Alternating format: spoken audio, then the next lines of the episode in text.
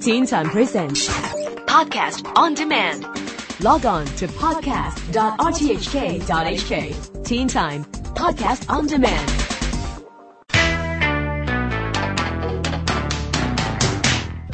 This is the Teen Time Science Blog. I'm Neil Chase.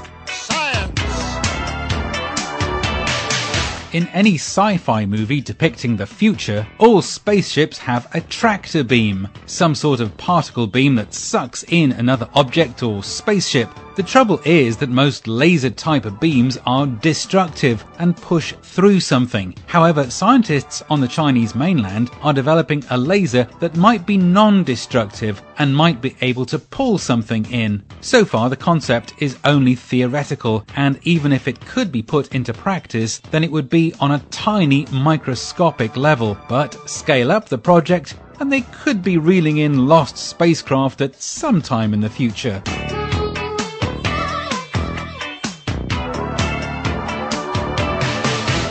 We'd all like to have better memories, whether that is for studying for exams or remembering shopping lists. But it is hard to remember everything, and the older we get, the more we are likely to forget. However, scientists in Israel have been testing a particular enzyme on laboratory rats, and it seems to help their long-term memory by increasing the levels of one brain enzyme that occurs naturally in rats. The memories of those rats seems to improve. And although it's quite hard to judge how well a rat can remember, when they did have more of the brain enzyme, then the rats seem to find their favorite foods quicker this research is a long way from similar tests in humans, so don't expect any quick fix for your memory quite yet. Now, where did I leave that piece of cheese?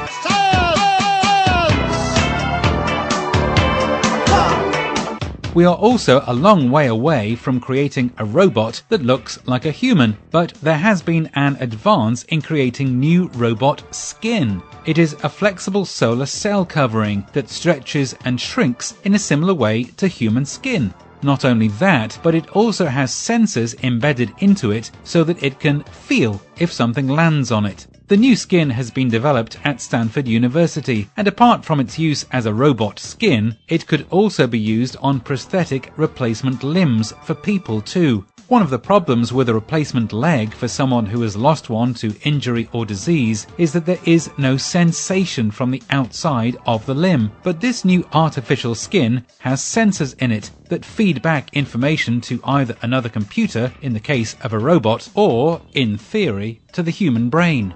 At the moment, there is no interface between the artificial skin and the brain, but the scientists are hoping to develop one in future. One technology that is really set to grow in the coming years is 3D printing. You might have seen pictures of these machines which create a solid three-dimensional object, usually from plastics, from a design in a computer. So just like printing a two-dimensional document from a computer, you can create a three-dimensional object in the same way. The process is still very much in its infancy, but the potential for the technology is huge. In particular, medical scientists are experimenting with a 3D printer that could actually create new organs, such as a kidney, for those who needed them.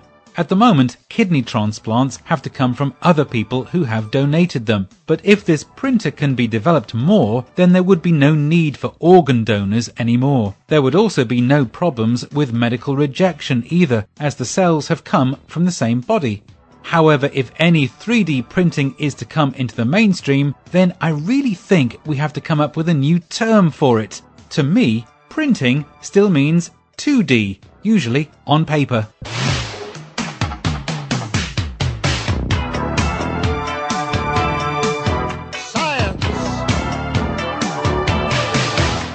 Look through any fashion magazine and the pictures of models that you see will usually have been professionally retouched by computer programs like Photoshop. That can also be done by you or I, but it is time consuming and you have to be pretty good at it too. However, a new digital camera is offering a function to make yourself look better before you upload those pictures to Facebook or other social network sites. The Panasonic camera has a beauty retouch function that tweaks your skin tone, whitens your teeth, and adjusts your makeup. It can remove dark circles from your eyes, smooth wrinkles, and improve skin tone. You can also adjust makeup virtually by adding blush, eyeshadow, and lipstick to an image. It can even increase the size of your eyes or shrink the size of your face. Apparently, about half of us are never satisfied with the pictures that are taken of us, and so this camera hopes to change that. But are they still photographs or more like works of fiction?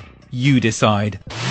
I'm Neil Chase, and that's it for the Science Blog for this week. Read it back again on the Teen Time website, and I'll see you next Thursday evening with more.